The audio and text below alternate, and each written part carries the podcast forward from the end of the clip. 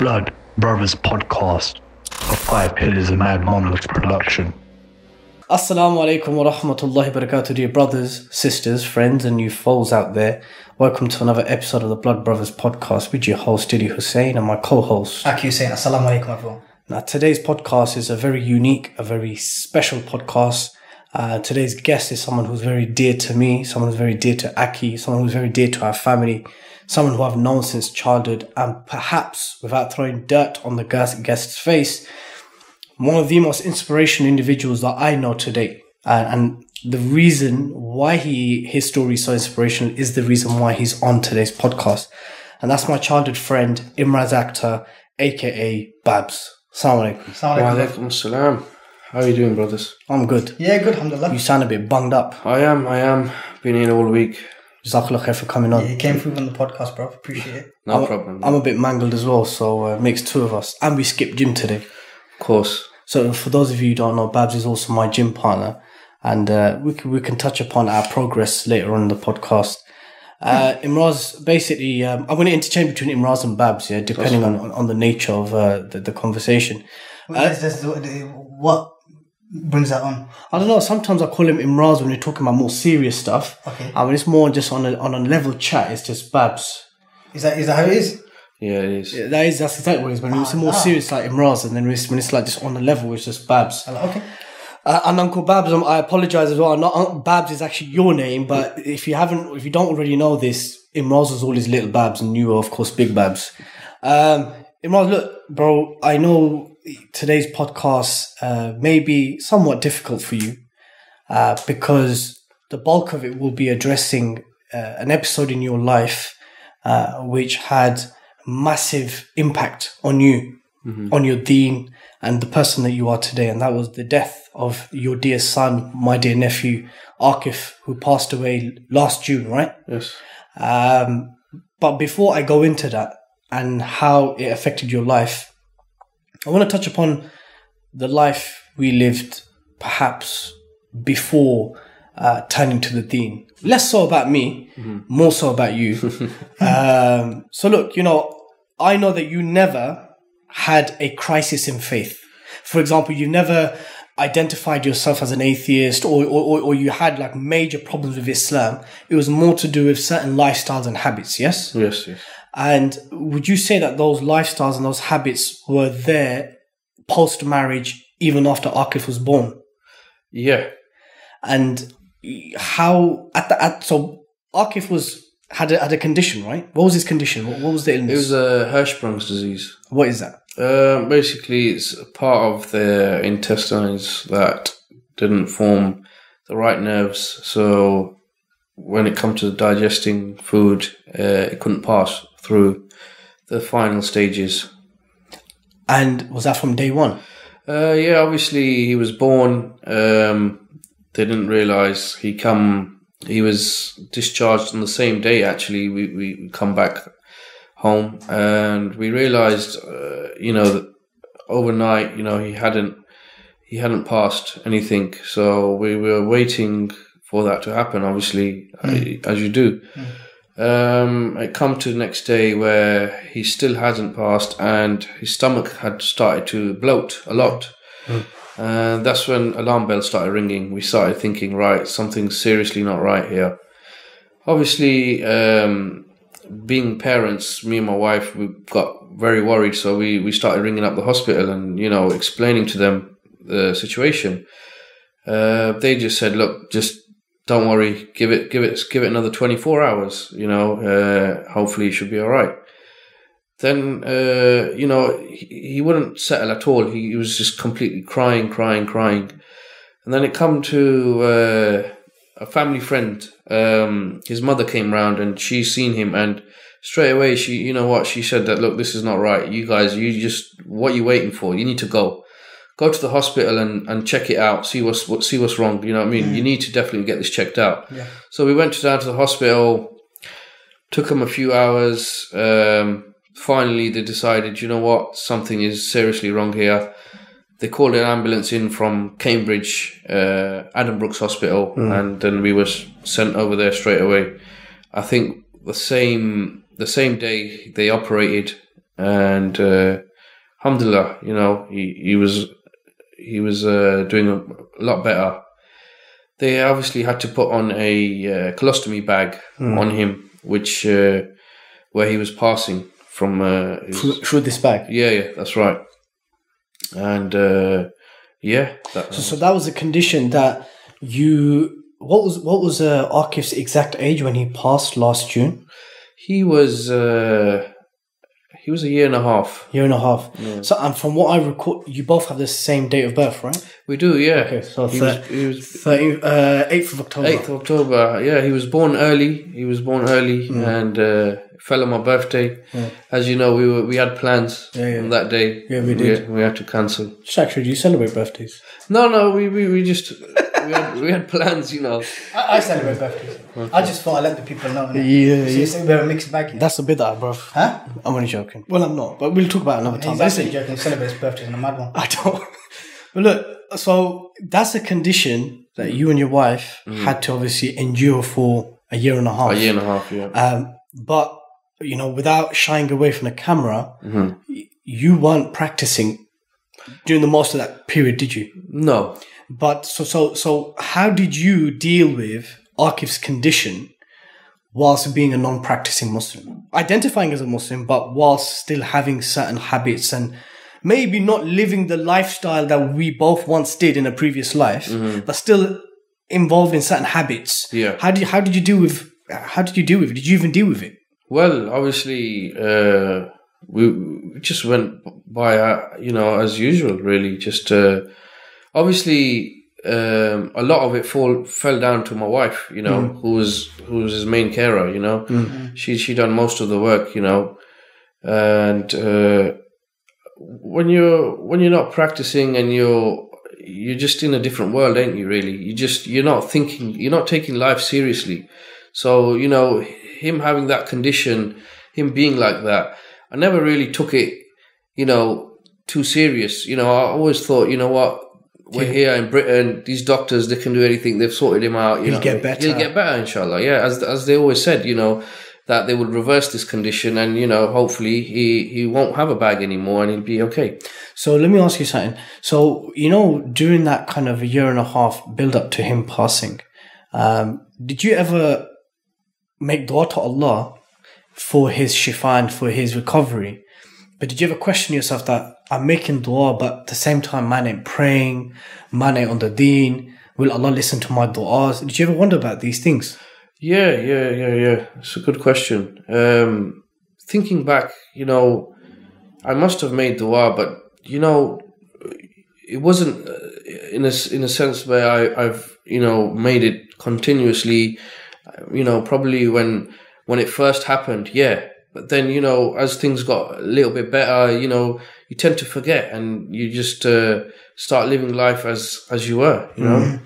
Let me let me go. Let me now move forward with those unfortunate and, and crucial days to the build up to Akif passing. Um, I remember I got a phone call either from you or your dad, and Akif had been taken into hospital. Just tell me what happened that day that you took him to A and E. What happened So you're talking about the the day or two before he passed? Okay. Well, basically, um, he come come down with a fever overnight. So, you know, he's got temperature and he's not feeling too good. Um, so this was about uh, this is the middle of the night, uh, just just before going bed. So he's he's shivering. He's not feeling good. Uh, so you know, just uh, we kept him in bed with us, um, trying to you know comfort him. Obviously, overnight he's uh, he wasn't too good. He wasn't sleeping well, but he, he eventually went to sleep. And when it come to the morning, you could see that you know what he's deteriorated. He's not. He's not. He's not himself. This is uh, more than just a fever. This is something else. So straight away we got into the car, and uh, instead of going to Bedford, I've had obviously a lot of uh, mishaps with Bedford Hospital, and Yeah, it's not the greatest. it's not the greatest. So obviously, local hospital wasn't the, break, uh, the best place, and he's been dealt with by people in Cambridge. So we decided to drive straight to Cambridge. Um, as we got towards Cambridge, um, you know, we could see that he he's deteriorating. You know, he's uh, he's not looking good at all. He, he's shivering more and more. Um, he You told me his face color changed. his face color changed. He started getting very pale. Yeah. Um, this is when I was getting very scared now. And uh, just before we got there, he he uh, released a lot of uh, feces. You know, he, he went and I was like, "Whoa, this is a, a large amount." And by the by the way, uh, this time he he had uh, his operation had been reversed, so he was no longer wearing this bag. Yeah, because he had an operation not too long before that, wasn't it? Yeah. And that was a successful operation. That's right. Yeah. So he his condition had been reversed, and he was back to would say like a normal person. yeah, yeah. yeah. So um, when he did this, it was just like such a large amount that it was everywhere on his car seat and everything.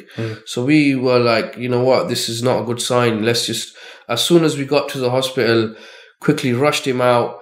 And when I picked him up, he he had basically just lost consciousness. He was just like basically uh very Not responsive. yeah, not responsive and very weak. Dead weight. Yeah, basically, yeah. And so we rushed him in. Uh, as soon as we got to see the doctors, you know, they they just had a few looks at him and they said, "Come in straight away." They took him into the A and E. Within within five or ten minutes, the whole room was full of doctors. I mean, 15, 20 of them have rushed in the room, and then they just started prepping and needles and and it was just like surreal. Like, it was just like, what's going on here? And they straight away just ripped his clothes off, and they started drilling into his knees, they're putting things in him, and that was it. That- They were putting adrenaline and stuff into him, weren't they? yeah, So I, I remember me and uh, me and Nas, another friend of ours, we came and saw you. Uh, it was a very early morning. Um, I think it may have been a day, a day and a half before he passed, and in Addenbrooke's, and um, you were there, and I recall you were very distraught.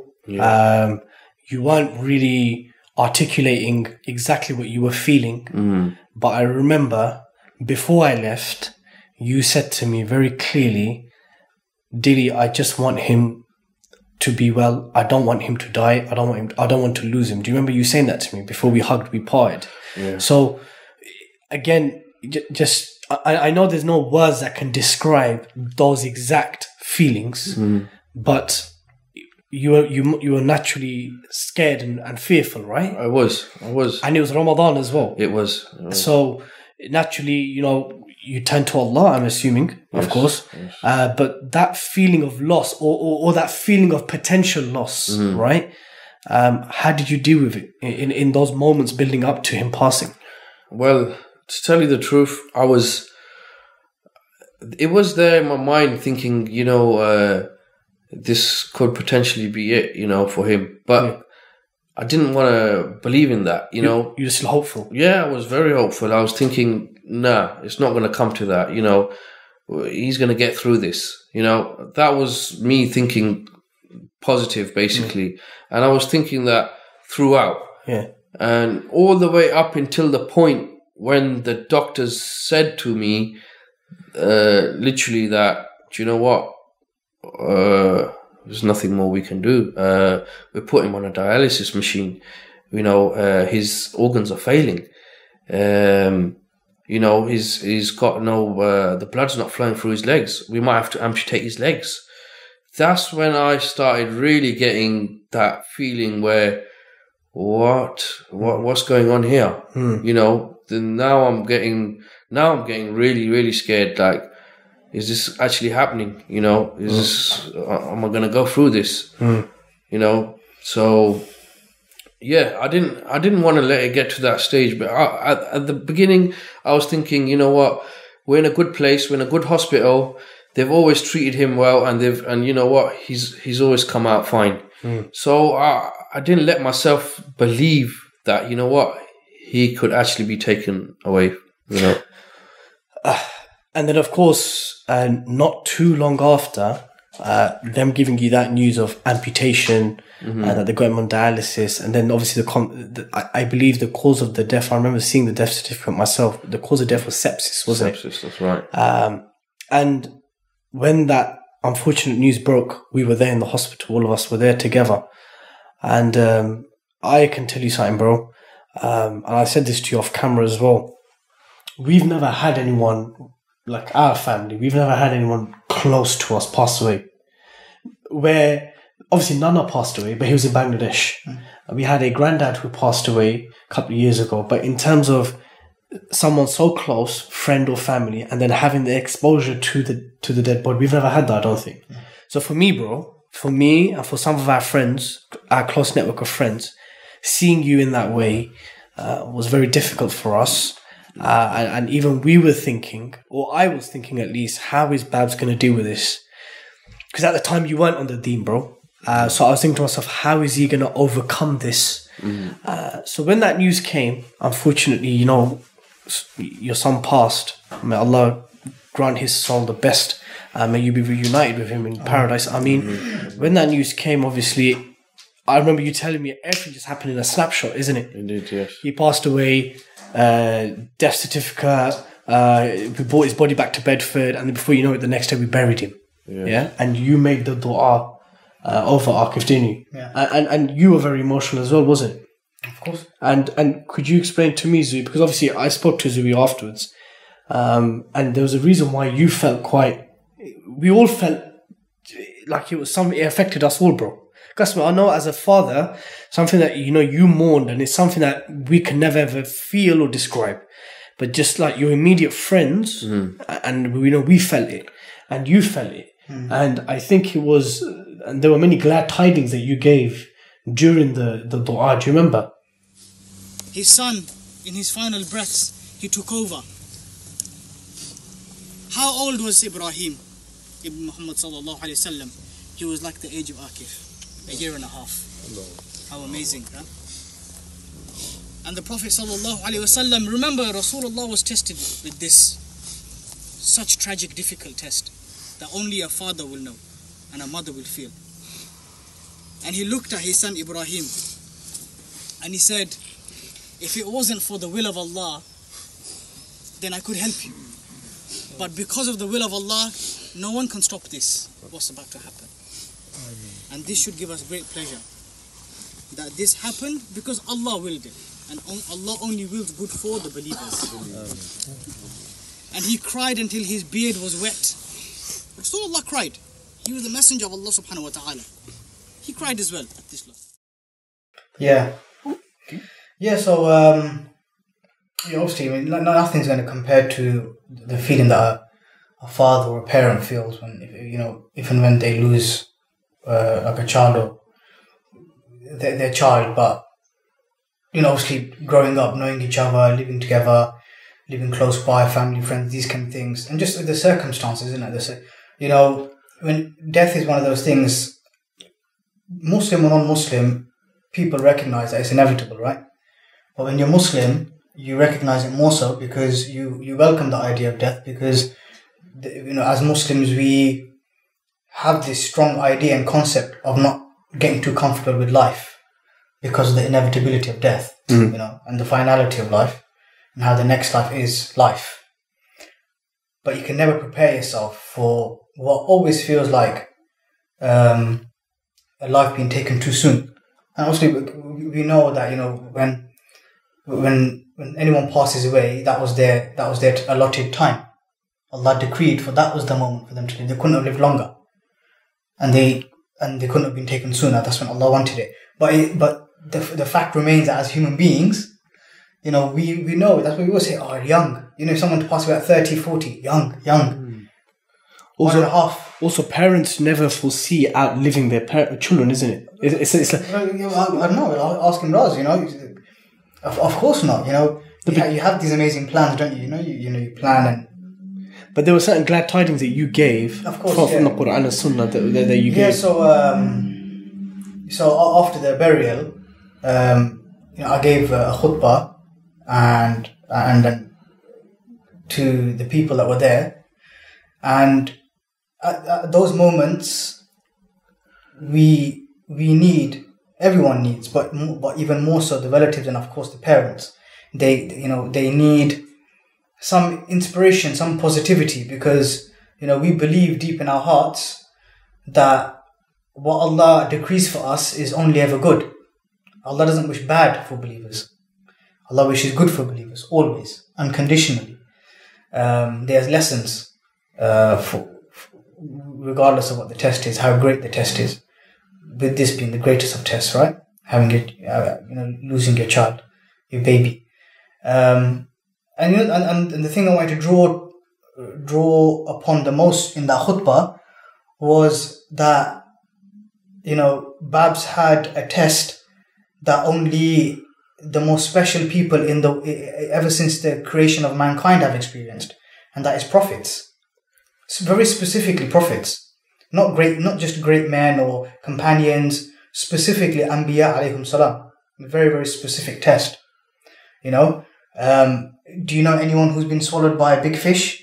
No. No, it's, that- that's not going to happen. Yunus. Yunus, alayhi- so that's not going to happen. And if it does, they're unlikely to survive. We're not going to see them. But the Prophet sallallahu alaihi wasallam had this test. Sulaiman alayhi salam had this test. Ayub alayhi salam had a test like this as well. And of a different variation, uh, Nuh alayhi salam also had something similar, uh, except the circumstances were different in that his son didn't believe. But the point is that the, the, the, the greatest of men have been tested with, you know, the greatest of tests. And, you know, what more inspiration can you draw upon or, hope, or hope to draw upon than that the Prophet, sallallahu alaihi wasallam, you know, when, when he held his son Qasim and who, whose body had passed and he was weeping, cried. So we cry. You know, the Prophet sallallahu alaihi wasallam, he cried. So we cry. We be like him. He cries. So this is the Prophet. He displayed sallallahu alaihi wasallam an emotion that is natural. You can't stop that emotion. You cry. You lose your you lose your child. You cry. So he cried. And he cried until his beard was wet and and his tears were going on to Qasim. And he said, "We weep and we cry and we are very sad at your loss, but we never ever are frustrated or uncomfortable is the best way I, I could probably uh, translate it. We are never displeased or frustrated or in any way uncomfortable with the decree of Allah Azza wa. And that's very poignant, you know, with what happened. You, you know, I, I, I, I could have tried to draw comfort in other ways, but you know, the Prophet Sallallahu Alaihi Wasallam, you know, he cried and wept. But, but, but he said that, you know, this is something I can't stop myself from feeling the way I feel. But I know Allah did this for a good reason. And B, you know, when we were, you know, with Zu- Zui's khutbah on the day of his janazah, and obviously, I know myself and many others were giving, sending you hadith and sending you statements of the Prophet ﷺ and, you know, glad tidings of uh, Akif being in a better place, inshallah, being of the children of Jannah, and, and you know, and, and inshallah will be someone who will intercede for you as well, who, who you know could be your ticket to paradise as well, inshallah. Did you ever at time like like when he passed away to his janaza to his burial did you ever feel that all these things that are being told to me about oh you know he's going to be of the children of paradise inshallah he'll be intercession for me all the you know all these kind of good you know this happened to the prophet sallallahu this happened to other prophets all these things Yeah. Did you ever feel that that's that i'm feeling what i'm feeling or did you or did you actually did, did these reminders help No, they helped a lot. These Yeah? these these reminders really played a big role, you know, in my life. They they helped me get through this this time, you know.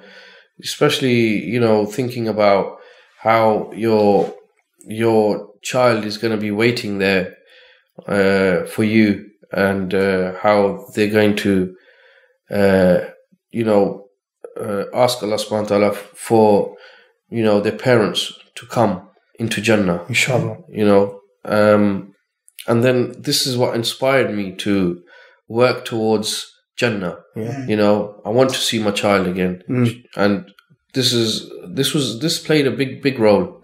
You know. I, I would, and and so obviously now moving on to the next phase, and that is obviously you turning to the Deen, right?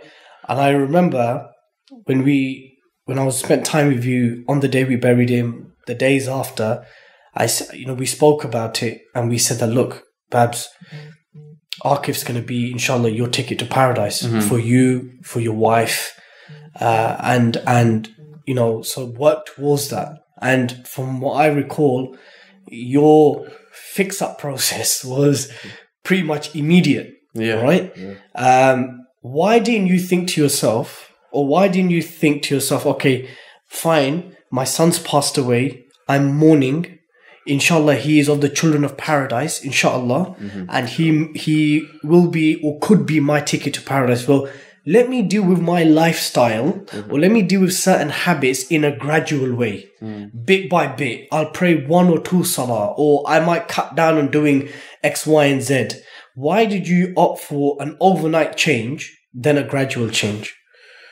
Well, basically, you know, uh, as I said before, you know, the thing that stuck into my head was I need to work my way towards, uh, you know, seeing my child again, inshallah. So I thought, you know, I'm not going to be waiting around for me to slowly fix up. And slowly fixing up means that, okay, there's there's a chance of me uh, Not fixing up. not fixing up and drifting away. Yeah. So it was just it hit me so hard that you know I just had enough.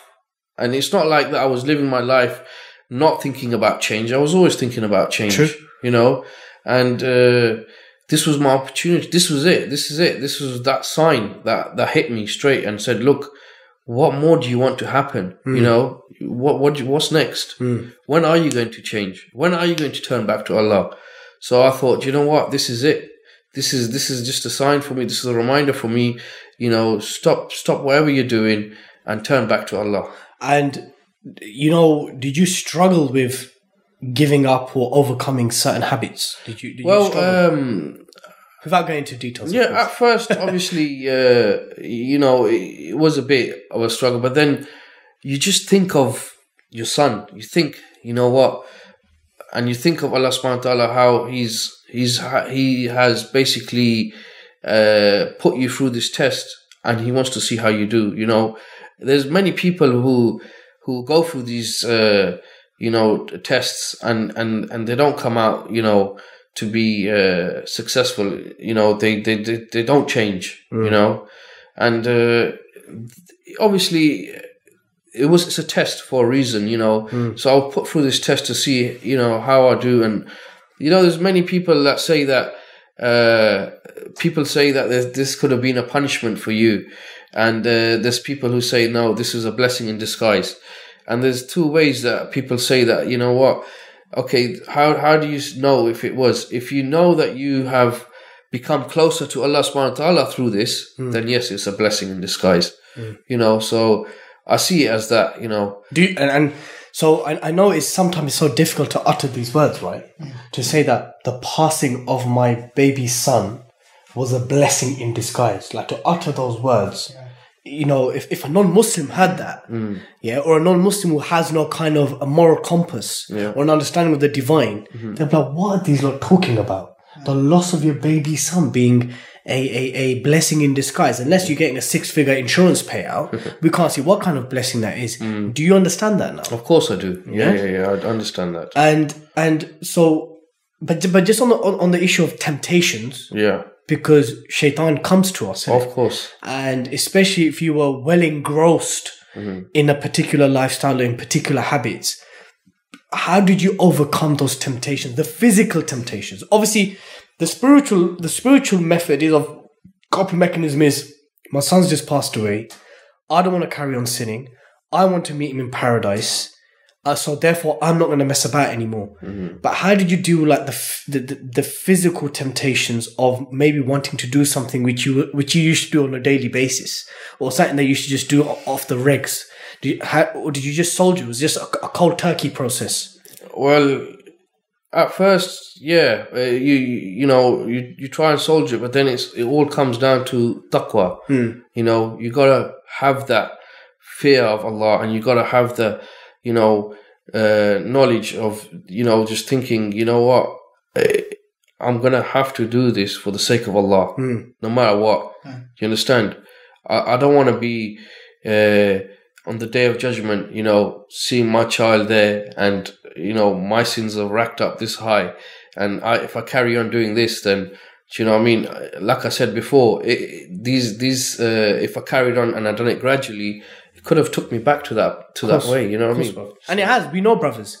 We know brothers who said that we're going to cut down on certain things, or brother, I want to stop this thing, or brother, you know what, I'm going to stop this, but then they start doing something else. We Killing know, themselves. yeah, so I- I mean, we know people close to us Yeah, that, yeah. that have tried the gradual process of reformation on, on on lifestyle and habits, and it's never worked. No, it- without mentioning names, but we know I can't think of any success story of brothers who fixed up on the gradual one. Mm-hmm. Yeah, yeah. yeah. Like, like oh, I'm gonna cut down from ten to fifteen to three to I'm not gonna do it again. Yeah, yeah. Um, You're gonna cut down from ten to fifteen. sorry, That, cut that's down, never gonna work. cut down You're asking for trouble. Yeah, cut from They're fifteen to close to ten. hell going that way. yeah, yeah. Okay, look. So Salah, Yeah. right? Salah, the- praying your five prayers, Mm-hmm. right? How did that help? Of course, it helped a lot. You Yeah. know, uh, this is uh, so, this is basically you becoming closer to Allah Subhanahu wa Taala. You know, you're you're you know you've you missed so many years of of, of praying, and uh, obviously Salah is is is a major thing. You know, and it brings you uh, brings you a lot closer, and uh, it helps a lot. Do you reflect on how Salah is is a fundamental part of your daily routine? To perhaps, because I think about this a lot now. Yeah. I, every other day, I think to myself, look at how we spent our time before practicing Yeah. with no salah. Yeah. And now, alhamdulillah, salah plays a major role in how your daily routine plans out. I can tell you from a gym point of view, mashallah, for our viewers and listeners, uh, Babz is always pressing me to do gym in certain times so we can make it to salah in masjid. And sometimes we, even me as a, as a bad influence to you, I'm like, bro, we can just pray at home or we can pray together. And you're like, nah, bro, I need to pray in the masjid. So that's now prayer being the nucleus of our routine. Yeah. Right? Do you ever reflect about how you spent time before and how you're spending time now? Yeah, of course. You know, before there was no uh, thinking of Salah. The only thing was uh, Juma. Yeah. You know, we've got to make it for Juma. Uh, but um, Alhamdulillah, you know, Do you feel like do you feel like a lot of time was wasted?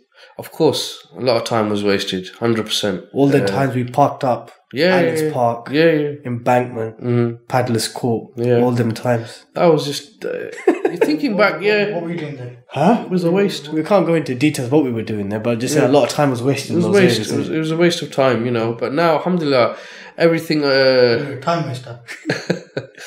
yeah, yeah, yeah. Like a Man United player. Two seconds, Babz. I told you we're not going to go into details in this podcast about the things we used to get up to. Why did you ask that for? That's why I didn't give you the option, right?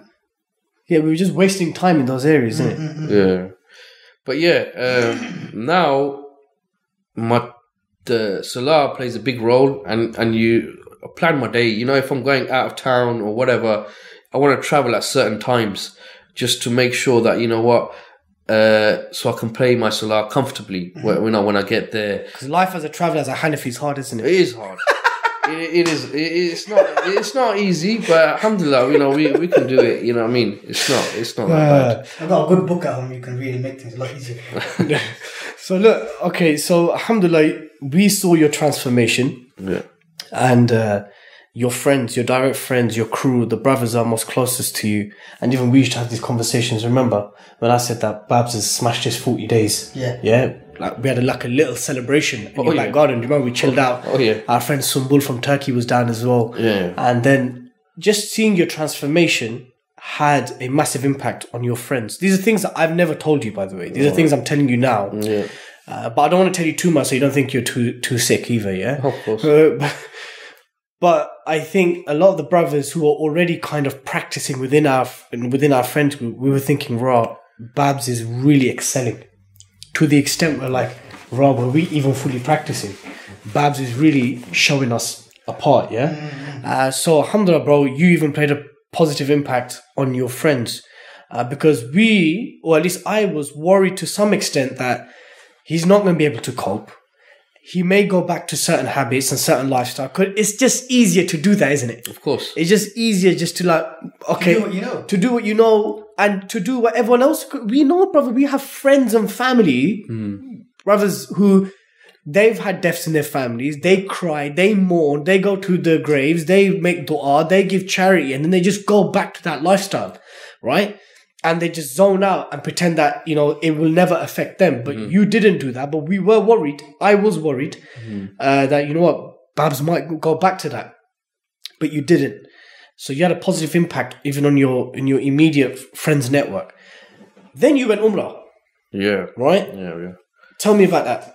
What inspired you to go Umrah uh, quite quite soon after your your son passed? Well, basically, um, my wife and me, you know, mainly my wife actually, she decided that look, um, we have, uh, well, me mainly have have changed my life radically, you know, and uh, she's she she basically said, look, let's let's go to Hajj. She said Hajj first, but then I thought, you know. Uh, we'll get to that. We, we that's the other issues. yeah, yeah, yeah. I thought, look, we're not, we're not ready, like meaning financially for this. Yeah. So you know, uh, let's let's get ready for uh, Umrah. You know, and uh, so that's it. We decided, you know, the same year we're gonna go on Umrah, and uh, let's do it. And uh, How was it? Alhamdulillah. How was making Umrah? How was seeing the house of Allah subhanahu wa ta'ala and, and, and, and, going and seeing the Kaaba and then Masjid al Nabawi and how, was that? for the first Alhamdulillah, it was it was amazing experience. You know, people uh, they always say, you know, you're gonna you're gonna get there and you're gonna you'll feel that khushua. You're gonna feel like whoa. Um, yeah, I, I did have that that feeling, but um, you know when you're uh, you've changed your life already and you you're practicing and you've got that all you know uh, you, you Some level of grounding. yeah, that's right. So it, it, it was good, but I felt as if you know this is uh, this I'm here for a purpose. purpose. yeah. I've Yeah, got certain objectives I need to fulfill. yeah, Because that's right. we spoke about that, isn't it? Some people come up from Hajj and they say, they literally, I've heard this so many times, we see the Kaaba and it's like, wow, Mm. right? But then I've spoken to some brothers and they're like, yeah, yeah, it's magnificent, Yeah. but we know that it's always there. We pray towards it. I've come here to fulfill a, f- a fard of my religion. Yeah. Have you seen those differences in reactions as well? Yeah, definitely. I think there's, there's a distinction between uh, people knowing why they're going there and people going there and being like, wow, they're seeing the Kaaba and it's like uh, some like uh, some type of world landmark, Yeah. and they react to it like people in Petra. Yeah, The people of Petra who are going to see the, the, the ruins of the Thamud. But um, but obviously not making that comparison. What I'm trying to, what I'm glad, trying to you, say, I'm glad you clarified. what I'm trying to say, obviously, is that some people they go there and they have this immediate kind of physical, spiritual moment of awe, Mm. and then they come back, and then in the same way the balloon blew up, the balloon deflates as well. Mm. It's like, and then you know what happens after that. Uh, Uh, and but yeah, people who are there, you know, they've been they've they they've invested their time, you know, thinking about why they want to change and how important the deen is, and they've been praying salah and stuff. They know that this is this is a part of my religion. I need to visit this place. What about this one? I asked this question to both of you, but you first, because obviously we've not had the honor and the invitation yet. Inshallah, mm-hmm. Allah will give us that invitation. We met The invitation is there. We haven't we haven't responded yet. So, but let me ask you something. How about the one where people come back and like, we just want to live there?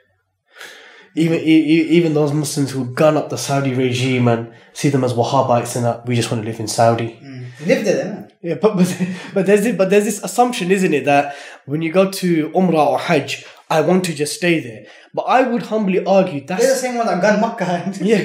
But I've also said, but that's easy, isn't it? Of course, you're going to be on the Deen, or it's going to be easier for you to be on the Deen when you're there. when you're there. Yeah. It's going to be very difficult for you to be a jahil, e- even though it's not impossible, but it's, it's very difficult when you're there in Mecca, in Medina, surrounded by Islam, surrounded by uh, the monuments, the buildings, the history, and all of that. Yeah.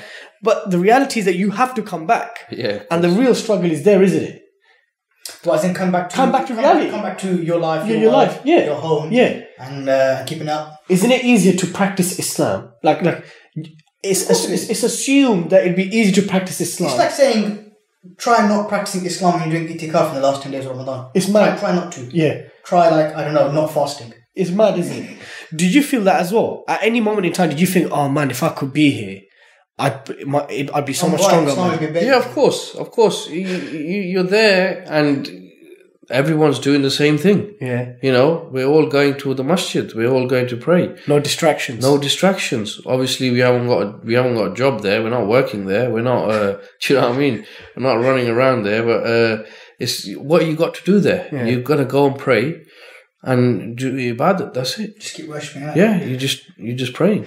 And you know, so when you got back from Umrah, not too long after, I remember we were talking about potentially uh, going on some holidays. You know, we were talking about going with fam- with our wives and we were going to go on a holiday. yeah. And Oh, then yeah. you're like, look, nah, we're thinking about Hajj. Yeah. And at gym, we used to talk about it. Yeah, yeah. And then we spoke about what some of the obstacles were for going to Hajj. Obviously, there was the financial one. Obviously. And then obviously we were speaking about have we ever wronged anyone financially? Have we taken anything that's not rightfully ours?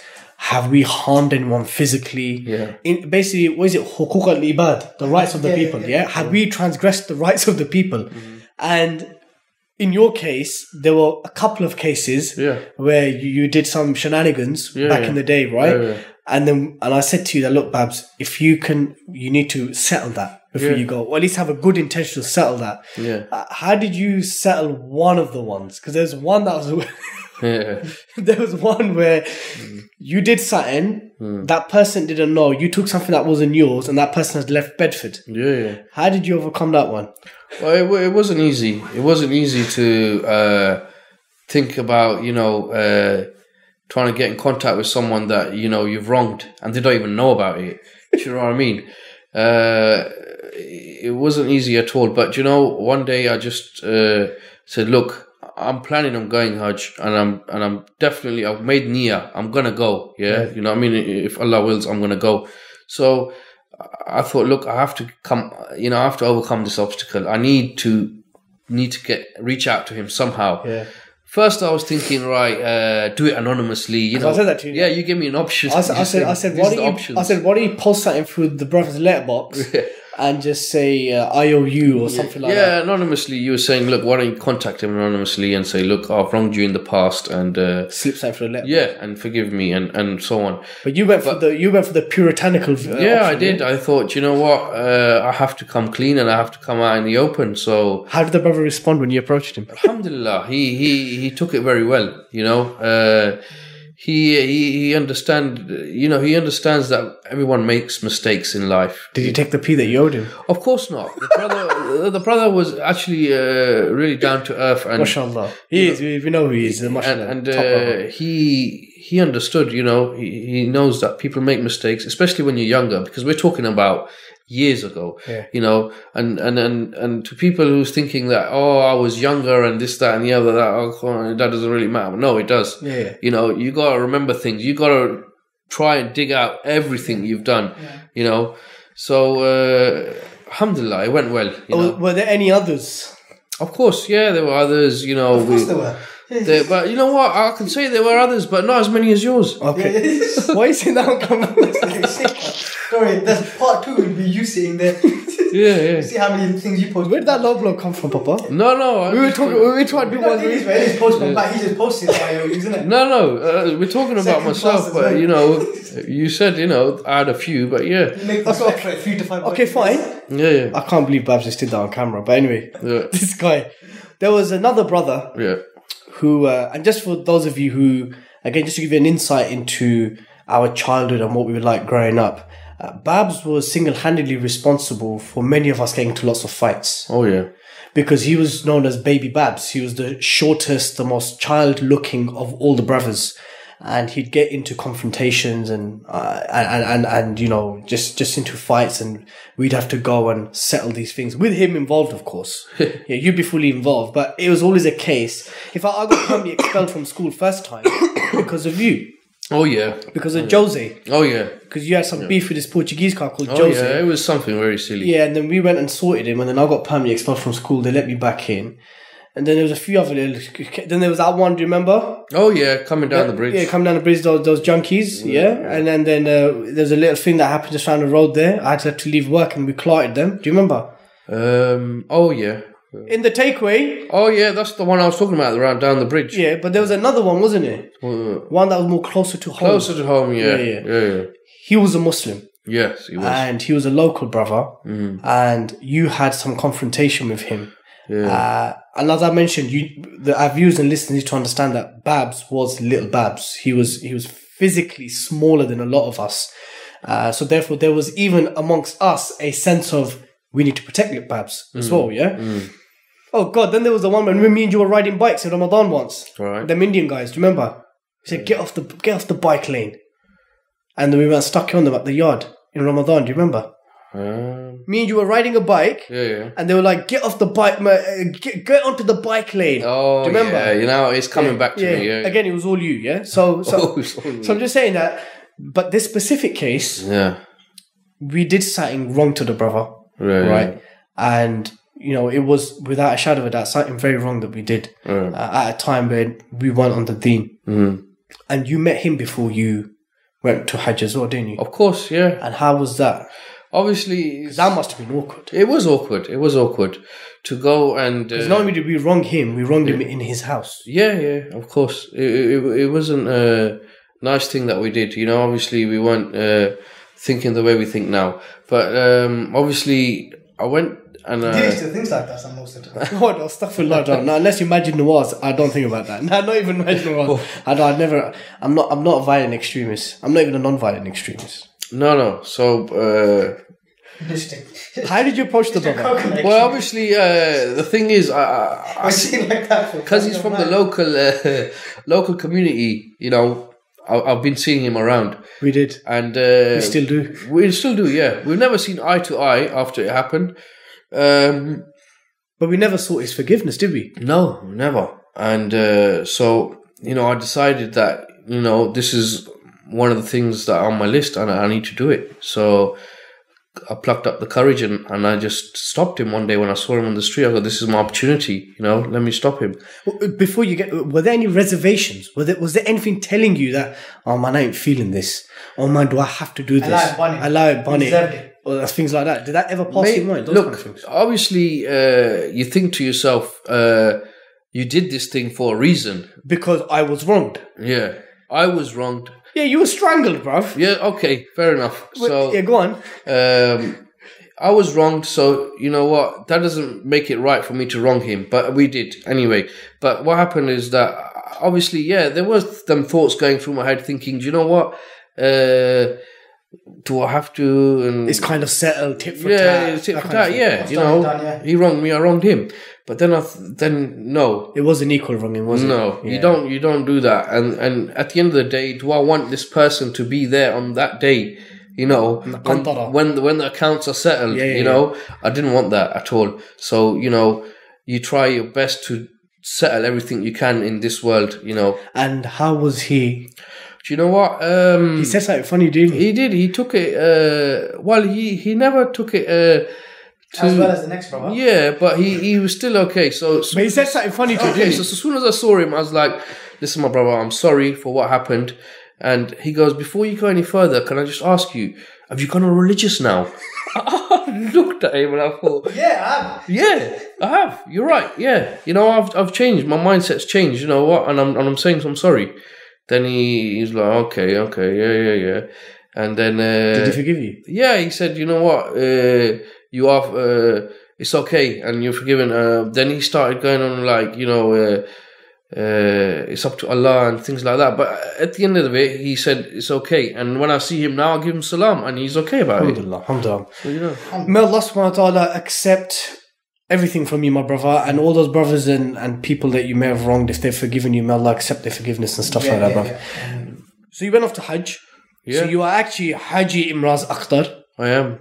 And uh, so, alhamdulillah, you know, your maqam is indeed increased. Uh, you've got the title of a Haji now, yeah?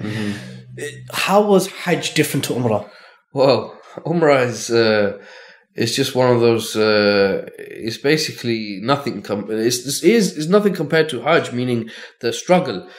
Umrah was a struggle for me a little bit because I'm not used to this. You know, heat, walking, Yeah. uh, up and down, uh, hard floor, things like that. You know, um, but uh, Hajj, Hajj was, uh, you know, uh, a bigger struggle. But uh, Did you find did you did you struggle with it? a little bit, you know, when- people talk and they say, "Oh, Hajj is gonna be hard," you know, uh, you know, the way they talk, like you know, you got so much walking to do, and I thought to myself, "Wow," you know, uh, I struggled a little bit, you know, Especially that you don't do any cardio. yeah, activity, yeah, that's right.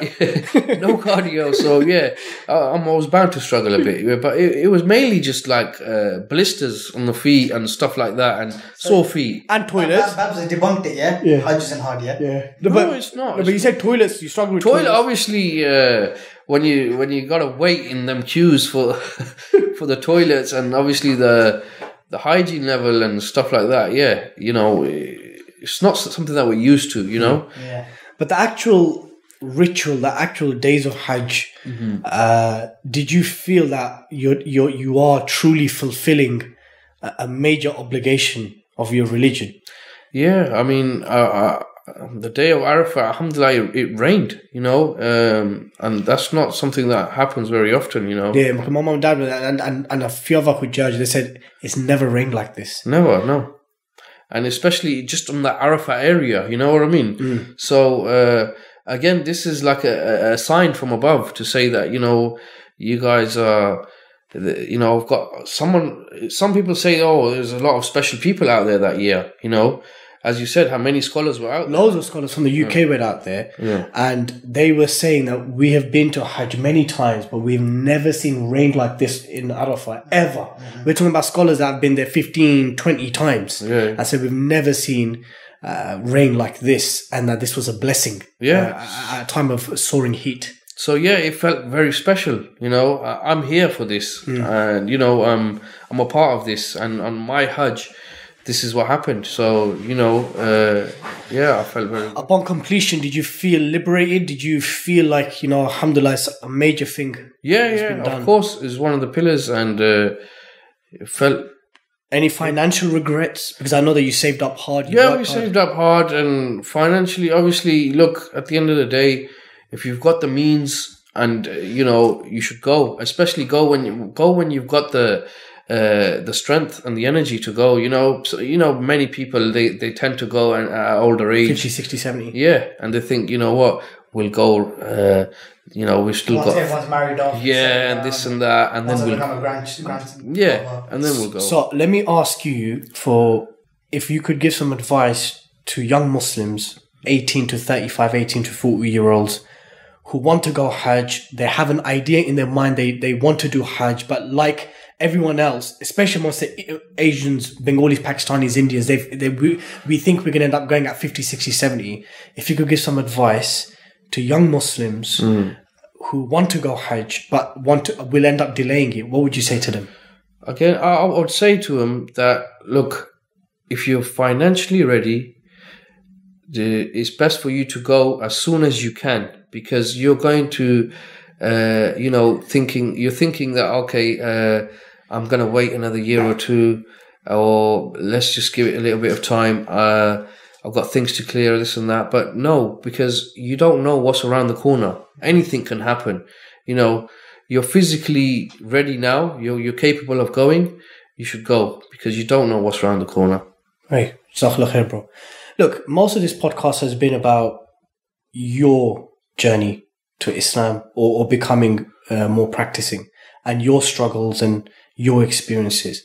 I want to just take uh, this aspect of this part of the podcast to ask about how did you deal with your wife mourning as well? So, so, so as a husband who was also mourning, as a father who was also mourning, uh, also at the same time turning to the deen, how was it so being there for your wife? Like, there must have been challenges there as well and difficulties there as well. Yeah. Because a mother mourning is sometimes completely different to a father mourning. This is a child that she gave birth to and she, Yeah. she looked after and, and, and it was a part of her. Uh, uh, so tell me a bit about Yeah, I mean, i like you said, you said uh, a mother mourning is sometimes more than a father. Well, it, it's a hundred times more. It, it, it's not sometimes; it is more because the mother has a different bond with the child. You know, like you said, she's given birth, she's had the child for nine months. Yeah, that's right.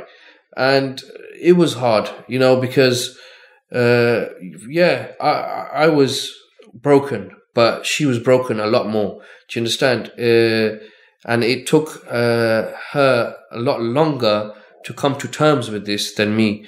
Um, obviously, you, you got to support her as much as you can. You know, you got to be there, and you got to give comforting words. You know, such as uh, you know intercession of the child and how how how our beloved uh, prophets had uh, been through this same situation and how um, you know the the we are just being put through these tests you know. These kind of words these you know um Did those reminders help your wife they, of course they helped The same reminders that were given to you. Same reminders given to me, you know, I would I would say to her is the same thing because they helped me a lot.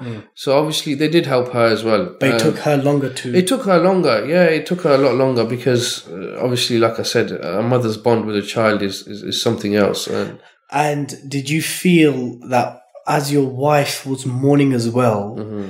Did you feel that? So, so you said yourself that obviously it took her longer to kind of eventually get over the mourning period. Mm-hmm. So if you if your mourning period look look I I, don't, I also don't want to break it down systematically like oh this was the period we stopped mourning and we got on with life. Bro I appreciate that. Akif and we speak about him. He's in your thoughts every day. I know this right?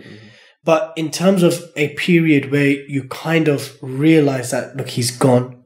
We need to move on we need to make preparations for other things that we want to fulfill in life yeah, did you come to that realization before she did yeah, I did. so, so from that, so that difference, so that period where you had kind of acknowledged, accepted, realized, moved on from a mourning point of view, but she was still there. Was it difficult? Yeah, it was difficult because um, obviously she's still she's still like thinking of it and Crying and stuff. yeah, crying. You know, she there would be nights where you know she'd cry all night and she'd cry a lot more. And uh, obviously, uh, it felt as if like you know what now I realize that the mother's bond is more because look how I. I've I'm, I'm a lot stronger. eh, You know, I've I've overcome this uh, test. Uh, meaning, because it changed me. You know, uh, obviously she was practicing already. You know, and it was more of a test for me. Let's just say, you know, uh, the way I seen it, and uh, so I I saw it as uh, you know when I when I thought about all the things that had been said from you know friends and even even videos watching on YouTube from all the scholars and and things like that, they helped me a lot to you know get hold of myself, Yeah. to grip grip hold of myself, and obviously with her it, it was took a lot longer, you know. And you know, I know this is a crazy question I'm about to ask you, bro. Because again, for non-Muslims, if you were to ask these things, it'd be difficult for them to comprehend it. You know how you said the death of Akif was uh, it was a blessing in disguise in terms of you fixing up and you turning to the Deen. Would you say him passing made your marriage stronger? Um, you could say so, yeah, because obviously, if you're not on the deen, your marriage is not really going to be as strong as it will be if you are on the deen. Yeah, of course. In the absence of Deen, Yeah, you may think your marriage is strong. Yeah. But the, if the Deen isn't the bond, then then it is somewhat spiritually weak, at least. of yeah. course, yeah. So from that point of view, it made it stronger. of course, yes, it did, yeah. Zui, let me ask you something, B. Um, mashallah, congratulations. You know, you've just become a father as well. Alhamdulillah. Abu Umara. Um, how, bro, would you, how would you think? How, you know, you lived, we lived through what happened with Babz. We were there. How would you even imagine it? Like, like, eh, traumatic? Like, would it have a massive impact? I, I I would be, I would be distraught. Yeah, I'd be, yeah, I don't know. I I I've become a father recently, and all I think about is my daughter. When I'm at work, when I'm commuting, just I just have her face imprinted in my brain, and I, and I just can't wait to see her every time. So, if, so if that was taken away from me, I would be broken. Yeah, I, I can't put it any different to how Babz has said. I would be broken, and um, and it'd be interesting actually because interesting in that if I was ever tested with something like that, how would I cope? I don't know. That, that's, that, that's when boys become men. That's when that's when you that's when you show how what kind of your blood is. Look, I, I was respect for that, but just food's ready in the microwave. no, no. That's my message because it's connected to the Mac. It? So you know, you said you think about Baby Umara like constantly, right? Yeah. So you know, in your list of things that you think about, where does the podcast come? Um, it's not on the list, bro.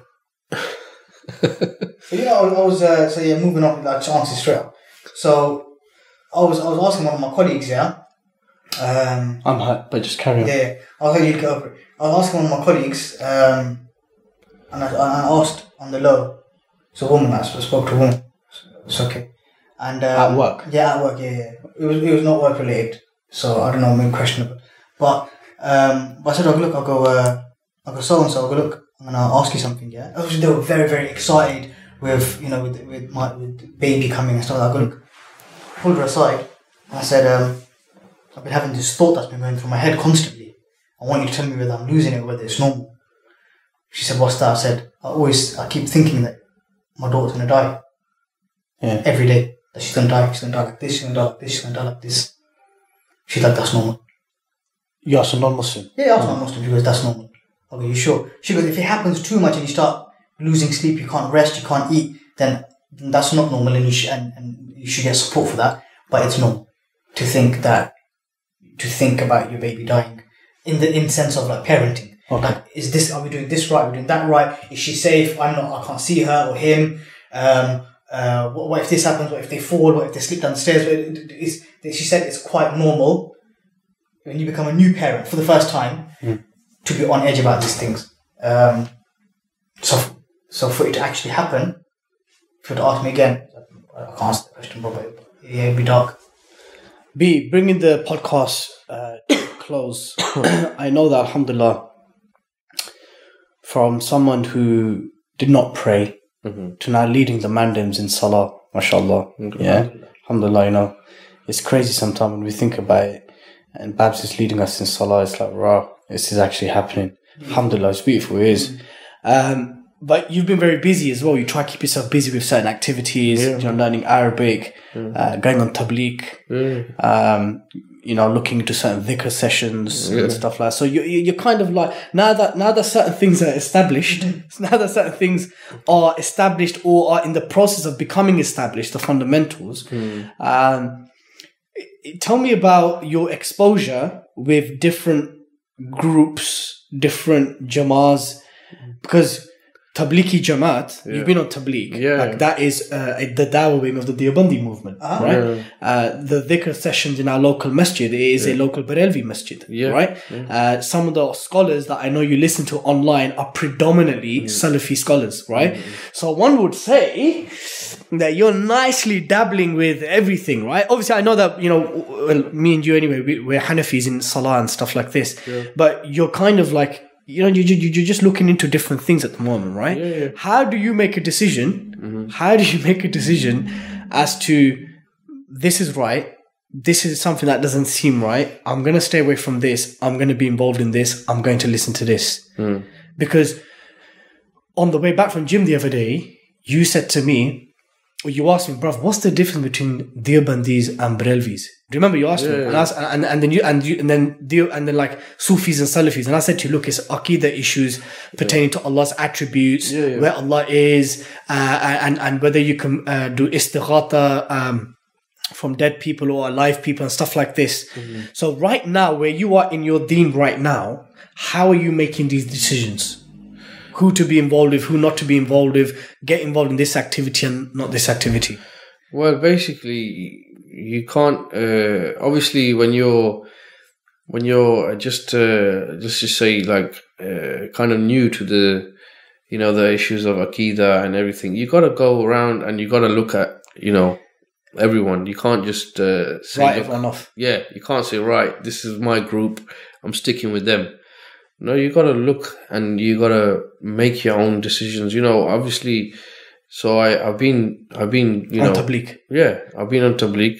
Okay, that seems good. It's just, it doesn't seem nothing wrong with that. Do you find it spiritually enriching? Do you Yeah, it, it was good. It was really good. Um, then obviously I've been to the mehfils, uh, not mehfils, uh, zikr in uh, in the local masjids and stuff. You've not been in any Hadoukens, have you? Well, I actually went to one of the Hadouken places, and uh, Bro, you should have hollered, man. I I've always put it in my Bijli coming out and everything. no, I, I, I went there, and you know what? I, like I said, I'm, I'm gonna go and I'm gonna check everything out. okay. You know, So you've been to a Hadouken session. yeah, but gonna- I didn't stay for long. Okay. Okay, I'm so glad. things. Uh, So that is that didn't sit right with no, it didn't. So I, I, I, I you. allowed that. Yeah. Okay. I got out of there. So the tabligh you find spiritually enriching. Yeah. You went to some mehfils and some dhikr sessions which were which were decent. You went to obviously some Hadouken sessions which weren't right. Yeah.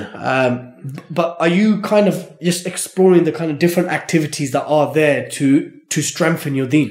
Yeah, you know, obviously we want to uh, do what seems right, and and obviously you you can't rule out anyone. You understand? Unless it's something bait. And obviously, yeah, you don't want to just like do one of those ones. Yeah. And how's the Arabic coming along? Arabic, alhamdulillah, it's good. Uh, you know, obviously, you want to know what you're reading in the Quran, obviously, and uh, tajweed, obviously, is is a big thing. You know how how I explained before, like one little uh, Mis- mistake. could change the mistake, meaning. yeah, could change the meaning. So Me and Babz recited to each other the other day. Alhamdulillah. We sat.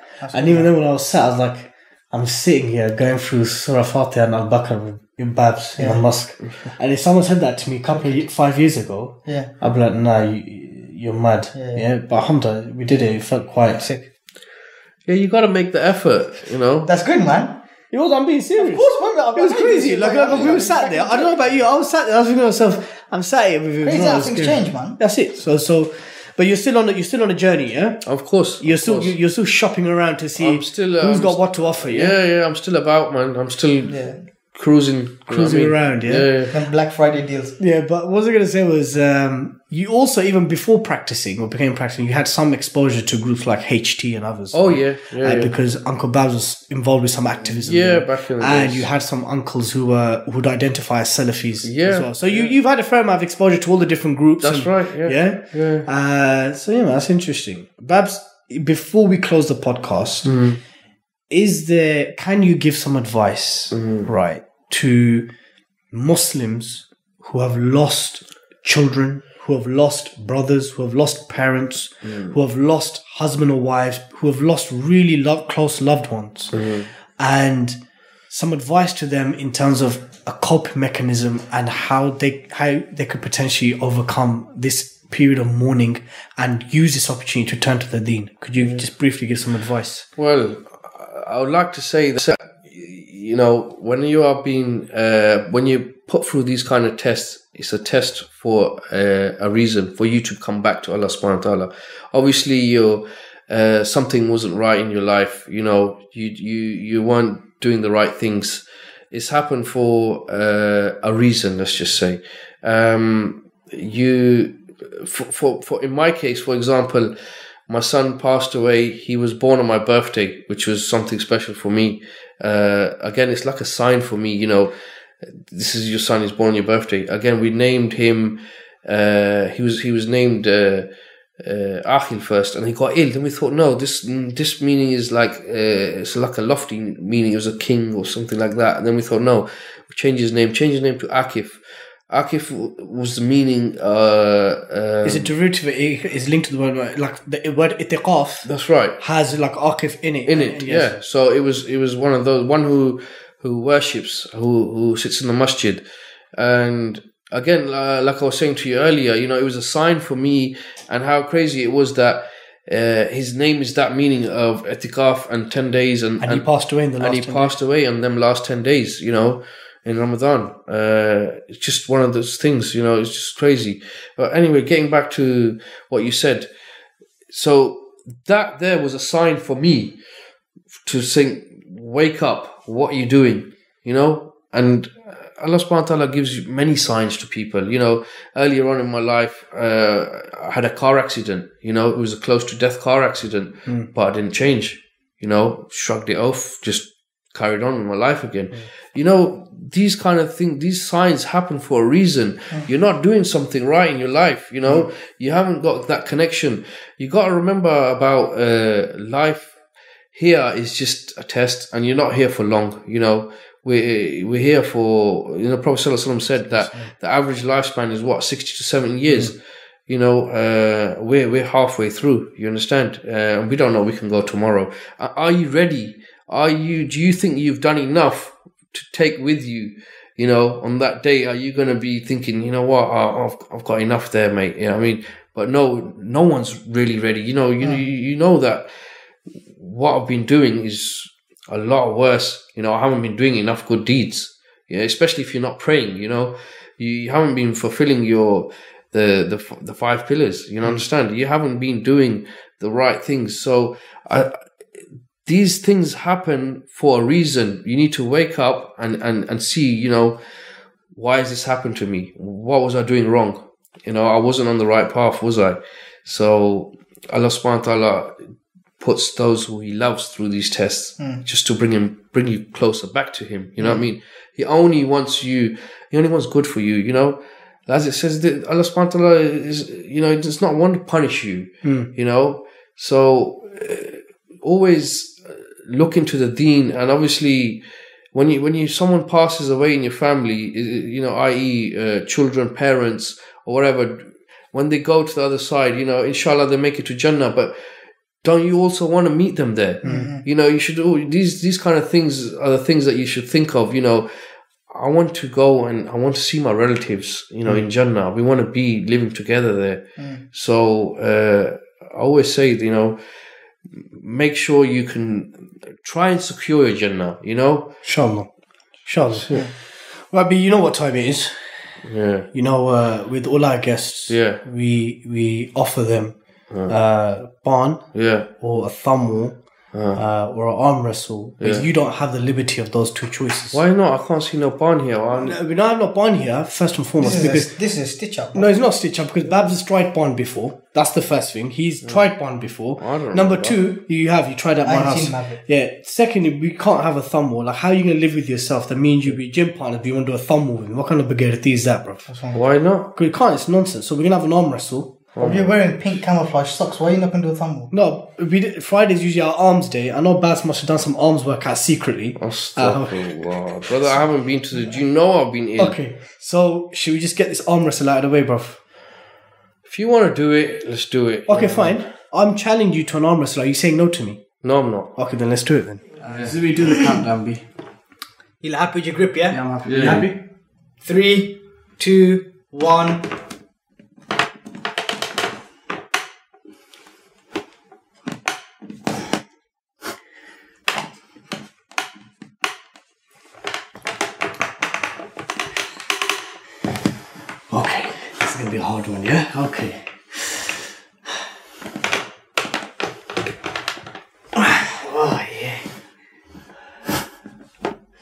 Baz, what are you gonna do then? Are you gonna go for it?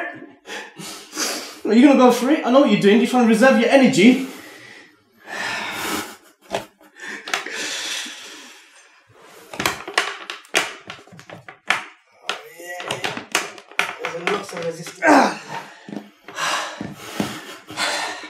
I'm not trying anymore.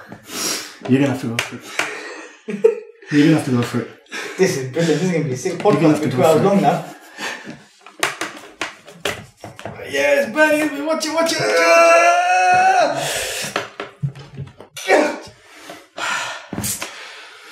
Close. Go on. Is it a tie then? Listen, watch the shoulders, yeah? Watch the shoulders. that was sick. Oh, jeez.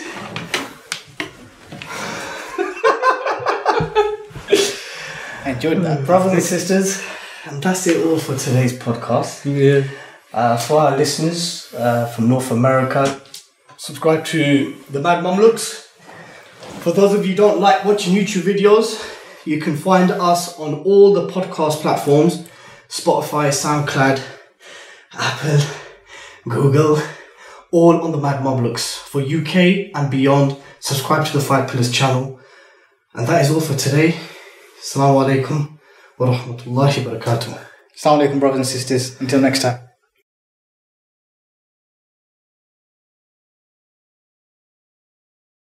Flag Brothers Podcast. Five Pillars of Mad Mamluks production.